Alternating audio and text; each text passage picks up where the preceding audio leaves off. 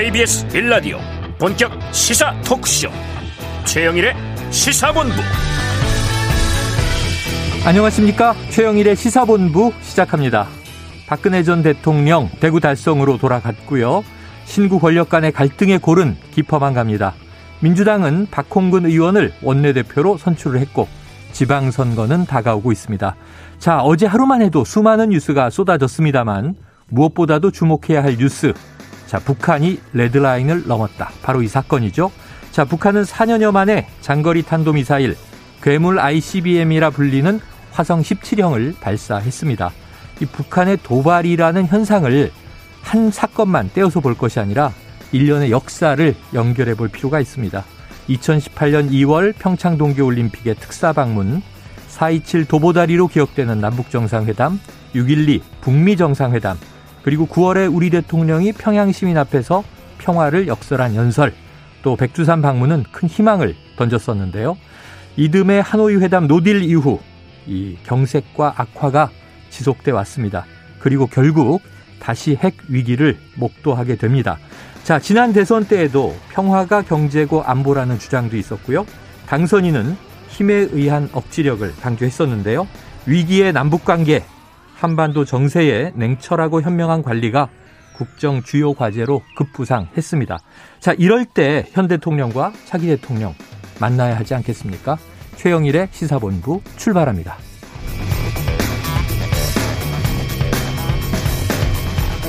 네, 1부에서는요, 오늘의 핵심 뉴스를 한입에 정리해드리는 한입뉴스 코너 만나실 수 있고요.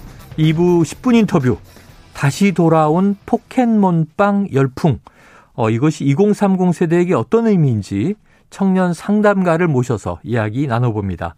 또 북한의 신형 ICBM의 위력과 메시지는 과연 무엇인지 홍민 통일연구원 북한연구실장과도 연결해서 짚어보겠습니다. 이어서 여론 오락관 몇 대 몇 그리고 스포츠본부 준비되어 있습니다. 한 입에 쏙 들어가는 뉴스와 찰떡궁합인 디저트송 신청 기다리고 있으니까요. 오늘 뉴스에 어울리는 노래가 있으면 문자 샵 9730으로 자유롭게 보내주시기 바랍니다. 오늘의 디저트송 선정되신 분께는 커피 쿠폰 보내드립니다. 짧은 문자 50원, 긴 문자 100원입니다.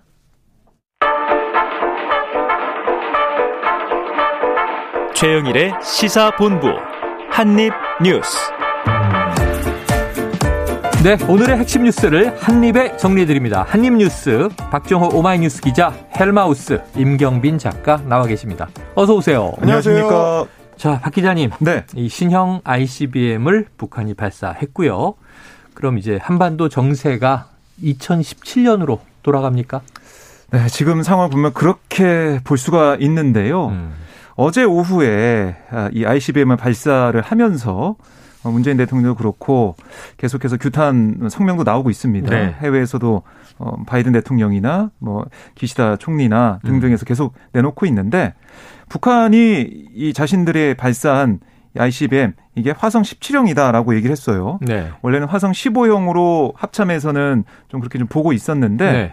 아, 신형으로 어, 얘기를 하고 있고 음. 그리고 특히 김정은 위원장의 메시지를 보도를 하고 있는데 음. 이 상당히 이 대결 위주로 그 협상보다는 대결 또 이른바 눈에는 눈 이에는 이 강대강 대치를 선언하고 음. 있습니다. 보면은 뭐 이렇게 썼어요 명령서에 시험 발사 승인한다. 3월 24일 발사한다. 조국과 인민의 위대한 존엄과 명예를 위하여 용감히 쏘라. 이렇게 음. 얘기를 했고 네. 누구든 우리 국가의 안전을 침해하려 든다면 반드시 처절한 대가를 치르게 된다는 것을 똑똑히 알게 만들어야 한다. 미 제국주의와의 장기적 대결을 철저히 준비해 나갈 거다. 음. 이렇게 강조를 했거든요.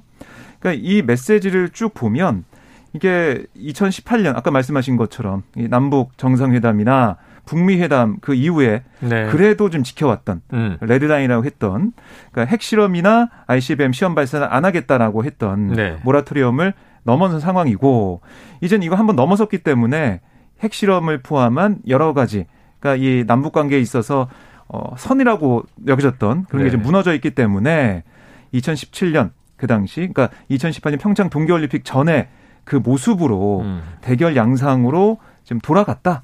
이렇게 좀 볼 수가 있겠습니다. 그래요. 동창리와 풍계리 예전에 네. 한참 시끄러웠던 것이죠. 동창리는 이제 ICBM을 발사하는 서해 위성 발사장이 있고 풍계리는 핵실험장이 있는데 폭파하지 그렇습니다. 않았었습니까? 네, 네.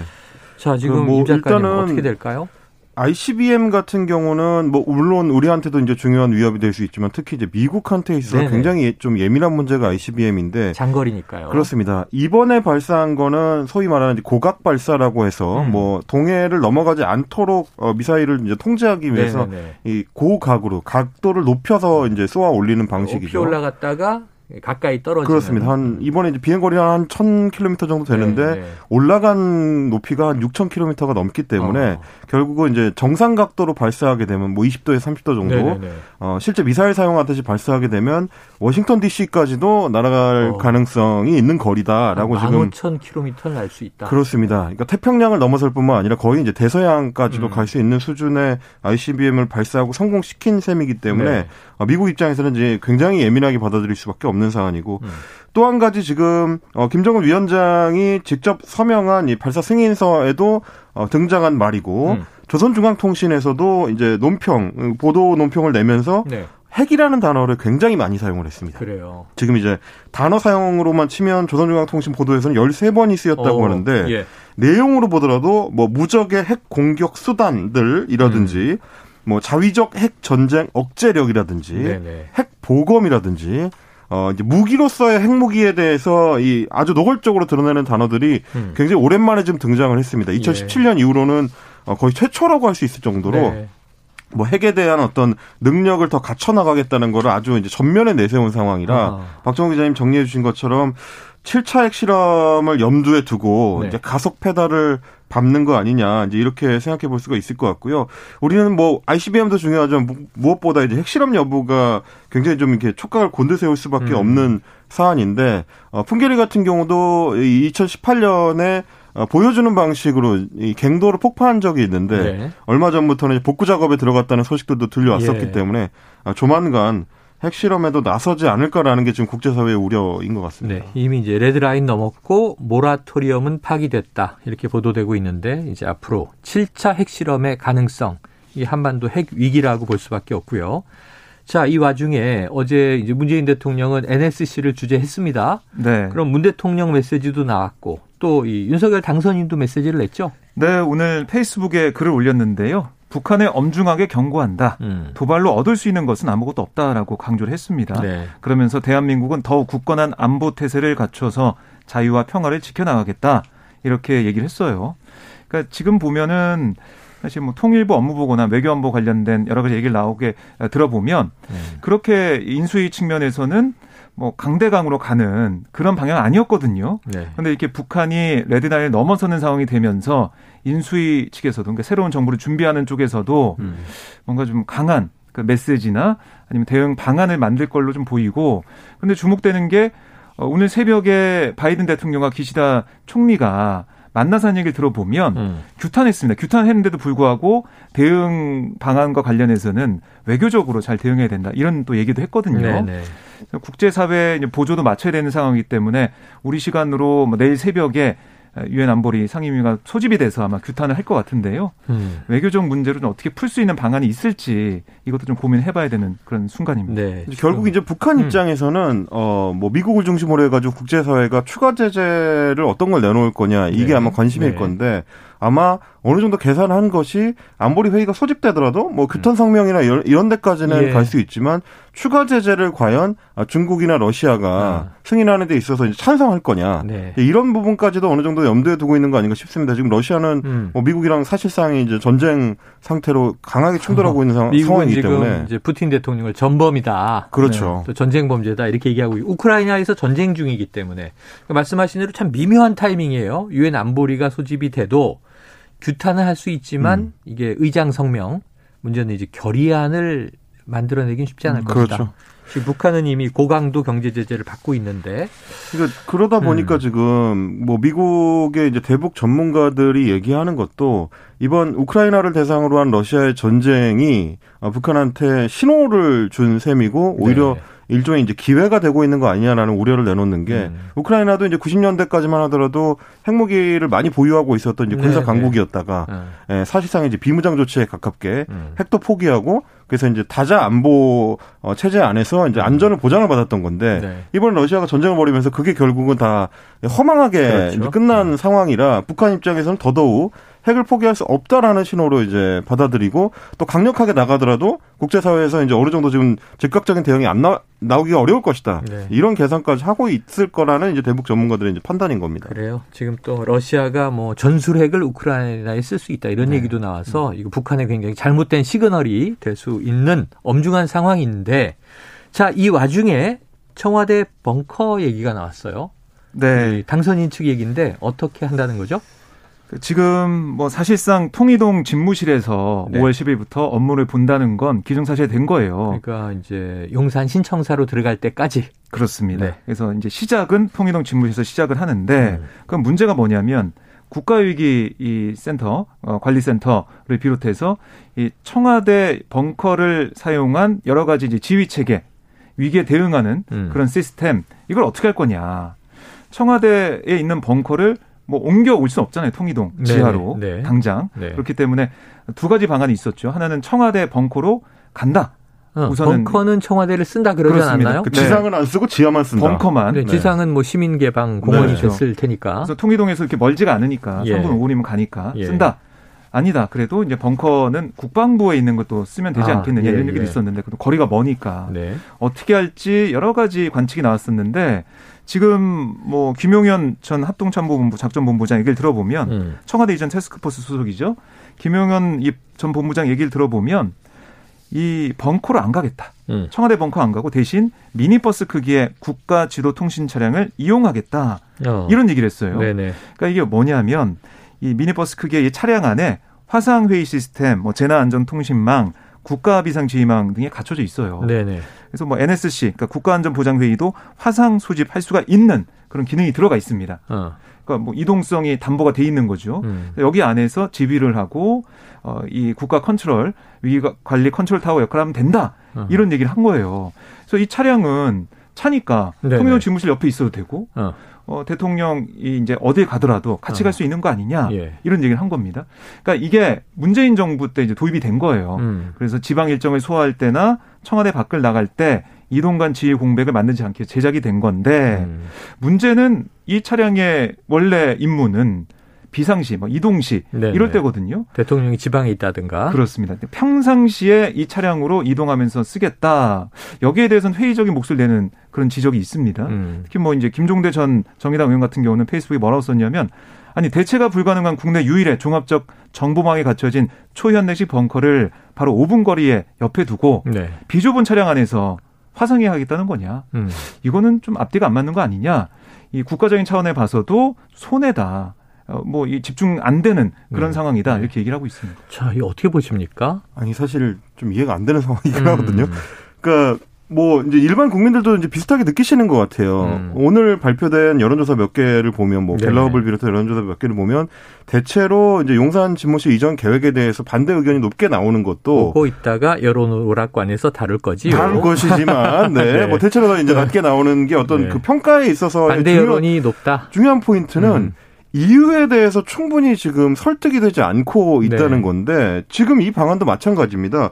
이게 말이 이제 임시로 한다는 거지 네, 네. 원래 이 차량의 원래 목적은 음. 이동하는 도중에 어떤 급박한 상황이 음. 발생했을 때 재난이 이동 발생했다 그렇습니다. 뭐 재난이 발생했을 때라든지 뭐 북한의 어떤 도발이 발생했을 네. 때라든지 그러니까 이동하는 도중에라도 뭔가 지시를 내리고 회의를 주재하기 위해서 있는 거지. 음. 굳이 바로 옆에 5분 거리에 청와대 지하 벙커가 완벽하게 갖춰져 있는데 음. 그걸 놔두고 굳이 5분 옆에서 이 미니버스에 대통령이 들어가서 네네. 임시로 지휘하는 모양을 만드는 것이 음. 이 과연 지금 꼭 필요한 네, 일인가? 네. 반드시 이 방법 말고는 네. 다른 방법이 없는 건가? 이제 이런 부분에 의문이 들 수밖에 없는 상황인 것 같아요. 네. 어쨌든 뭐 이렇게 이해를 해야 되겠네요. 그러니까 용산 신청사에 이제 NSC 벙커가 만들어지겠죠. 그렇죠. 지금 이제 국방부 것을 이제 더 개보수해서 그때까진 임시로 이 미니버스를 쓴다는 건데 저는 제일 큰 걱정은 이거예요. 벙커는 군 지휘관과 각 부처의 뭐 행안부를 비롯해서 장차관들이 들어와서 관련자들 다수가 뭐 10명, 20명, 30명 회의를 할 수 있는데 미니버스라 하면 한 20인승 버스니까 네. 이거 안에 자리 다 뜯어내고 시스템 들어가면 한 5명에서 10명 못 들어가잖아요. 네. 회의가 안 되잖아요. 그래서 이제 화상으로 해야 된다는 거죠. 네, 네, 네. 그 화상회의 대통령만 거기 있고 소수 참모만 네. 있고 요게 좀 이제 걱정이 되는 대목인데 쓸 일이 없기를 바라야 할 텐데 문제는 네. 이제 처음에 말씀드렸듯이 지금 북한의 도발은 좀 엄중해지고 그렇죠. 있는 상황이라 네. 걱정이 됩니다. 이게 이제 결국에는 청와대와 지금 인수위의 강대강 대치 국면에서 나오는 여러 방편들 중에 하나인 것 같은데 네네네.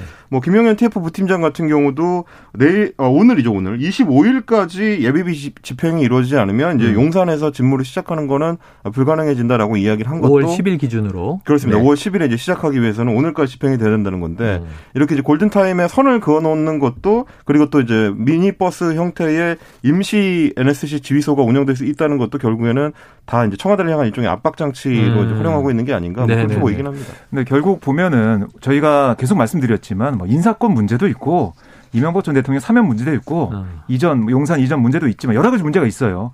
근데 지금 상황을 보면 음. 북한의 레드라인이 넘었잖아요. 그렇죠. 정말 엄중한 시기예요. 음. 정말 우리가 항상 얘기했던 게 안보 앞에는 여해가 따로 없다. 음. 안보 앞에는 뭐 신구 권력이 따로 없는 겁니다. 네. 이 지금 엄중한 시기에 오히려 저는 이렇게 북한이 이런 도발을 하는 상황에서 두 사람이 만나서 음. 예, 대통령과 또 당선인이 만나가지고 이 엄중한 시기를 이 위기를 어떻게 극복할지 음. 얘기도 하고 또 문 대통령이 얘기했던 뭐 상견례를 얘기를 하든 네. 아니면 용산 이전 문제나 예비비 문제 처리를 또 그 얘기를 음. 또 하든 음. 허심탄회하게 얘기할 수 있는 기회가 됐다. 음.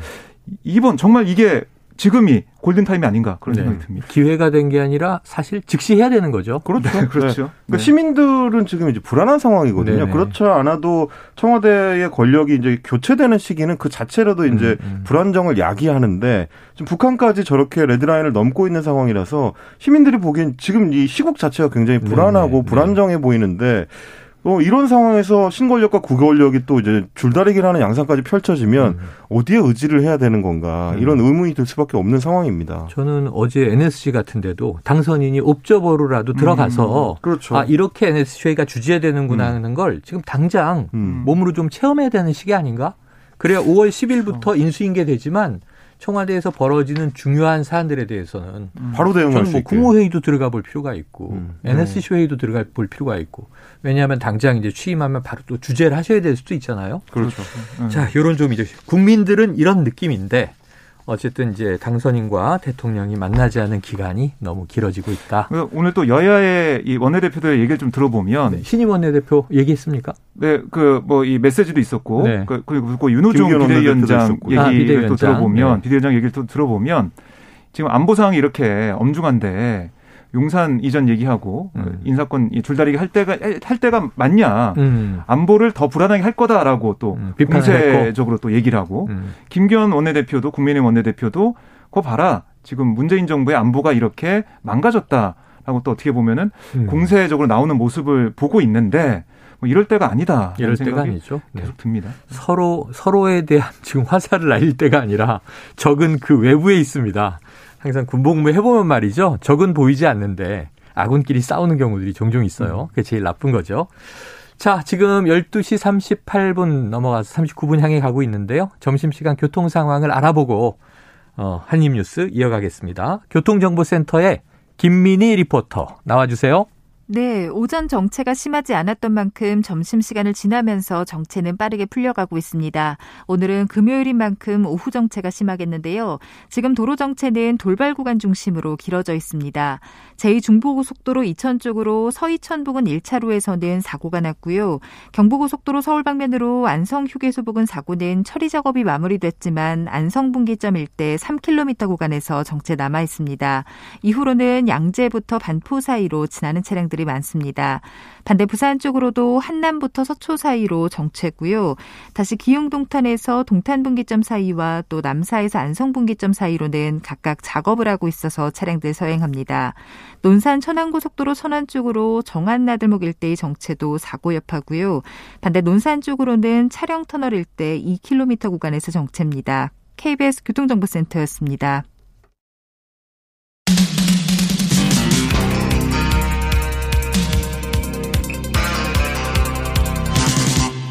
최영일의 시사본부. 네, 어제 참 뉴스 많았습니다. 뉴스 많았는데 어제 저녁에 이제 마지막으로 확정된 뉴스가 자, 민주당에서 새로운 원내대표를 선출한다. 오후에 시작이 됐는데 이게 길었잖아요. 결국은 네. 박홍근 신임 원내대표가 선택됐는데 박 기자님, 네. 어떤 처벌을 받으시겠습니까? 저요? 네. 뭘 받을까요? 박광원 의원이 유력하다고. 아니, 저 그런 네. 안 했습니다. 어, 안 했습니까? 예, 네, 어제 안 했습니다. 아, 그런 얘기 안 했고. 나이가 중요하다 그랬. 교황 선출하는 콘클라베 방식으로 한다더니 네. 교황 선출하는 것처럼 오래 걸렸습니다, 아, 진짜로. 정말 3차까지 간 거죠. 네, 3차까지 어제 4시 정도면 끝날 줄 알았는데 네. 정말 6시 가까이 돼서 아, 마무리가 됐어요. 네. 그 과정을 좀 얘기해 주시죠. 그러니까 어제 보면은 1차 때다좀 무기명 투표였는데 음. 누구든 이름을 적을 수 있는 거죠, 사실. 네네네. 근데 우리가 알기로는 다섯 명의 후보가 올라와 있었죠. 출사표를 던진 네, 다섯 명의 그렇죠, 의원들이 그렇죠. 있었는데 이름이 거론된 1차 투표 이후에 4명의 의원이 10% 이상 투표해서 2차 네. 투표에 올라갔습니다. 그런데 놀랐던 게그 어. 그 출사표를 던진 다섯 명의 의원 중에 두 명은 빠지고 어, 예. 그럼 세 명은 올라갔는데 나머지 한 의원이 후보군에 없었던 사람이에요. 음. 최강욱 의원이 올라갔어요. 최강욱 의원이 올라가고 애초에 5인방 중에는 네. 안규백, 김경협 의원이 그렇습니다. 빠진 거죠. 빠졌고 그래서 이원욱, 박광원, 박홍근, 최강욱 네, 네 명의 네. 후보가 정결 발표를 한 거예요. 2차 음. 투표에 가서 음. 실무식 했는데 그러니까 이게 바로 이제 콩클라베 방식의 묘미다라는 생각이 들었어요. 어. 원래는 이 후보를 해가지고 기호 1, 2, 3, 4번 받은 다음에 그렇죠. 그 후보 중에 선택하는 거잖아요. 어. 근데 출사표도 안 던진 최강욱 의원이 선출이 뽑혀가지고 음. 1차 투표에서 10% 이상을 득표해가지고 2차 투표 간 걸 보고 와 이거 재밌다. 음. 어, 의외성이 있다 라는 생각이 들었습니다. 네네. 결국에는 2차 투표에서는 과반 넘는 후보가 없었습니다. 음. 그래서 이 박광원, 박홍근 두 후보가 3차 투표까지 네. 결선까지 갔어요. 그래서 결국 어, 이 표를 많이 얻은 박홍근 의원이 새 원내대표가 됐는데 긴 시간 진행됐지만은 이 흐름을 쭉 보면 역시 민주당에서는 강한 야당을 원했다. 음. 아, 민생 개혁 뭐 여러 가지 과제 있고 다 어제 후보든 얘기를 했어요. 네네. 그런데 개혁 과제에 좀 집중을 했다. 그런 생각이 들고 또 하나는 아 이재명 상임고문, 어, 그러니까 이른바 이재명 전 후보한테 힘을 실어주는 음. 그리고 이재명 후보 쪽으로 좀 권력이 민주당도 좀 옮겨가는, 듯한 어. 그런 느낌이 드는 선거였습니다. 그래요. 자, 임 작가님은 어떻게 네. 보셨어요? 이제 콘클라베 방식의 이제 의외성 말씀을 해주셨는데 사실은 그 의외성이 만들어낸 결과일 수도 있겠다라고 어, 생각을 한 것이 네네. 최강욱 의원이 2차 투표까지 올라갈 수 있었던 힘으로 음. 뭐 이제 다른 여러 이제 비평가들도 이제 평하기를 철험회라는 이제 국회의원 모임이 네, 있습니다. 네. 어 소위 말하는 이제 검찰 개혁을 굉장히 좀 강하게 네. 주창하는 네. 어, 이 민주당 내에서 강경파로 분류되는 음. 초선 의원들이 중심인데 초재선 의원들이 중심인데 네. 철원에서 최강욱 의원을 밀어 올린 셈이고 어. 지금 박정호 기자님께서 정리해 주신 것처럼 민주당이 강한 야당 혹은 개혁적 야당을 어 이제 야당에 힘을 실어주는 쪽으로 결정할 때는 음. 이 최강욱 의원을 밀었던 철험회 같은 음. 예, 강경한 의원들이 결국 결선에서는 박홍근, 의원 쪽으로 어. 힘을 실어준 거 아니겠느냐 네네. 이런 평가는 가능할 것 같고 말씀드린 대로 이제 두 박 의원들, 어. 예, 박홍근 의원 같은 경우는 친 이재명계지만 원래 같으면 예전에는 이제 어 정치 시작하던 단계에서는 시민사회단체 출신이기 때문에 박원순계로 이제 분류가 되다가 맞아요. 지난해 음. 이제 대선을 거치면서 음. 어 이재명 후보 쪽에 이제 초반부터 음. 지지를 하면서 이제 가깝게 이 붙은 건데 네. 어 박 어, 저 박광원 의원 같은 경우는 대표적인 이제 친 이낙연계 인물로 네. 이제 꼽힙니다. 네. 그래서 이번 그 결선 투표만 하더라도 결국은 어, 또 차차기를 향한 음. 이낙연계와 이재명계의 이 세력 대결의 양상도 하나가 있었는데 음. 결국은 이재명계 쪽으로 조금 더 힘이 모아진 셈이고요. 그렇다는 얘기는 어, 앞으로 이제 8월에 있을 전당대회에서 이재명 전 경남, 경기도지사의 당 대표 출마 가능성이 네, 네. 이제 한 단계 더 올라갔다라고 볼 수 있겠고 음. 그러면 그 전에 있을 6월 어, 지방선거에서도 소위 조기 동, 등판론을 통해서 음. 어떤 역할론을 기대하는 목소리가 당 내에서 좀 빠르게 네. 올라올 가능성이 있다. 여기까지 좀 같이 봐야 되는 결과인 것 예, 같습니다. 예, 어제 보도들을 보니까 뭐 지방선거뿐 아니라 지금 또 이제 일부 이제 국회의원 자리가 재보선이 발생하잖아요. 네. 뭐 이제 지금 의원인데 이제 지선에 뛰어드는 또 분들도 그렇습니다. 있고 여야 네. 거기서 지금 이 어, 이재명 전 후보의 이제 약점이 변방의 아웃사이더, 음. 비주류. 국회 경험이 예, 예. 없다는 또 거죠. 이제 지자체 경험은 많지만 중앙 정치, 여의도 경험이 없다. 그럼 이제 배지를 달고 입성하지 음. 않겠는가 이런 관측이 있는데 좀 유력합니까? 아직까지는 유동적인 것 같아요. 시나리오일 뿐이다. 음. 시나리오 중에 하나일 수 있죠. 그래서 뭐이 재보선에 출마해서 당선되면서 국회에 들어오고 또 당권에 도전해서 당권을 잡고 음. 그 당권의 힘을 바탕으로 공천을 해서 음. 다음 음. 총선에서 이른바 이재명계 의원들을 많이 탄생시키겠다. 음. 지금 어떻게 보면은 친문, 그 친노 이 세력이 음. 뭐 주류다라고 볼 수가 있잖아요. 지금 말씀하신 방식이 딱 이제 문재인 대통령이 그렇죠. 되는 과정과 그렇죠. 유사하죠. 네. 소위 말하는 이제 문재인 way죠, 이게. 네, 네. 문재인 way, 문재인 way. 코스. 네. 그래서 그렇게 될 가능성도 있습니다. 근데 뭐 이게 좀 유동적이라 말씀드리는 게 지금의 이 이제 곧 여당이 될 국민의힘의 반응과 스탠스, 음. 그다음에 윤석열 당선인이 예, 직무를 시작할 때 그게 어떻게 또 야당과의 관계를 만들어 갈 것이냐 네. 또 중요해 음. 보이고 만약에 정말 대치 관계가 되고 이른바 뭐 문재인 정부를 지켜야 된다 아, 아니면 뭐 이재명 후보 지켜야 된다 이렇게 나오고 대립이 격화됐을 때 음. 그럼 결국에는 이재명 후보의 등장을 바라는 목소리가 커질 수밖에 없거든요. 네네. 네. 그런 부름이 있으면은 등장하겠지만 그게 아니라 그런 기운이 좀 적다. 어, 아, 음. 그러면은 굳이 이번 8월 전당대에 네, 네. 도전하거나 그럴 음. 것 같진 않아요. 그러니까 어. 좀 유동자의 생각이 듭니다. 조금 더 이제 어떤 잠복기를 길게 가져갈 수도 있다. 제가 봤을 때는 이제 박 기자님께서 아, 이, 요즘에 최근에 이제 몇 번 틀리시더니 네네. 굉장히 이제 보수적으로 스탠스를 잡고 아, 계신 게 아닌가. 조심해서. 아, 조심스럽게 네. 잡고 계신 게 아닌가 싶은 것이. 아니, 지금 뭐 우리 청취자들이 음. 뭐 네. 어떻게 응징할 것인가 뭐 지금 논의하고 계세요. 네. 어, 저는 이제 그러면 조금 더 이제 보폭을 빠르게 해가지고 네네. 말씀을 좀 드려보자면 이제 세게 지르는 당 대표 이제 출마 설도 계속해서 나오고 있지만 음. 어, 소위 말하는 테트리식 식으로 네. 앞에 거를 이제 밀어내는 방식의 시나리오들이 네네네. 지금 여의도 정가에 많이 돌고 있는 게 아까 말씀해 주셨던 어 이제 보궐선거 예. 국회의원 예. 보궐선거 출마에 대해서 어. 구체적인 시나리오까지 돌아요. 아니 뭐 지역구까지 나오더라고요. 그렇습니다. 뭐 엊그제 이제 어, 송영길 대표가 서울시장에 출마할 수도 있다. 아, 전 대표죠. 네, 이런 송일 전 대표가 서울시장 후보가 된다면 그렇게 이제 나올 수도 있다라는 시나리오가 도니까 그럼 음. 곧바로 따라붙는 게 아, 인천 계양 쪽에 이 송영길 음. 전 대표가 가지고 있던 그런 그 의석은 누구한테 가느냐. 음. 여, 여기 요 자리에 결국 어, 이나, 이재명 전 후보가 이제 혹시 음. 이 후보할 가능성이 있지 않겠냐. 이런 식의 이제 구체적인 시나리오가 나올 정도면 음. 그리고 이제 이 얘기들이 어, 그냥 뭐 여의도의 이 지라시 형태로 도는 게 아니고 네네네. 소위 말하는 이제 친여 성향의 어, 스피커들 중심으로 이제 구체적인 목소리가 나오는 거다 보니까 이거 뭔가 근거 있는 거 아닌가? 라는 음. 이제 전망들도 좀 그래요. 엇갈리고 있긴 합니다. 정치권이 늘 이 간보기 한다 그러는데 음. 이야기를 한번 언론에 흘려보는 거죠. 네네. 네. 그런데 역풍이 세면 아, 그런, 그런 얘기는 없던 얘기입니다 하고 네. 또는 상당히 호응이 있으면 그렇게 또 흘러가는 경향들이 있기 그렇죠. 때문에 지켜볼 문제입니다. 지방선거가 다가오고 있다는 얘기고요. 자, 이번에는 지금은 이제 야권이지만 곧 이제 여권, 집권당이 될 국민의힘 그리고 합당 예정인 국민의당. 자, 이준석 대표와 안철수 대표 회동 언제입니까? 어제 오후에 만났습니다. 아, 만났어요? 비공개로 만나서 그 결과를 이준석 대표가 브리핑을 했는데요. 어, 네, 결과. 실무 협상단을 꾸리기로 했습니다. 어. 양당이 3명씩 추천해서 6명으로 협상단을 만들어서 합당을 논의하고 네. 또 4명의 이 정강 정책 협의체를 별도로 만들기로 했습니다. 음. 그래서 그러면 언제쯤 통합이 합당이 될 거냐 이런 걸 좀 봐야 될 것 같은데 통합 공천 관리를 통해서 오는 6월 지방선거 공천 심사를 공동으로 진행하겠다. 음. 이런 얘기도 어제 합의가 됐다고 하거든요. 지금 국민의당 측 공천 신청자도 4월 9일쯤으로 예상되는 국민의힘의 공직 후보자 역량 평가에 같이 참여해서 음. 공통의 기준으로 지방선거에 참여하기로 큰 틀에서 합의했다. 네. 아, 그리고 세부 내용은 협상단을 통해서 협의를 이어가겠다라는 음. 게이 두 대표의 합의입니다. 그러니까 결국에는 지방선거 전에는 합당을 해야 혼란도 방지하고 그리고 대선 때 약속했던 음. 약속도 지키는 모습이 되잖아요. 그렇죠. 이게 잡은 건데 사실 이게 사칠 서울시장 재보궐선거 때도 합당을 한다고 했어요. 네. 그때 엄청나게 갈등이 있었고 음. 말이 안 맞았거든요. 여러 가지가 있겠지만 크게 두 가지입니다. 고용승계 부분, 당을 음. 합칠 때 고용승계 부분 어떻게 네. 할 거냐, 그리고 부채 문제.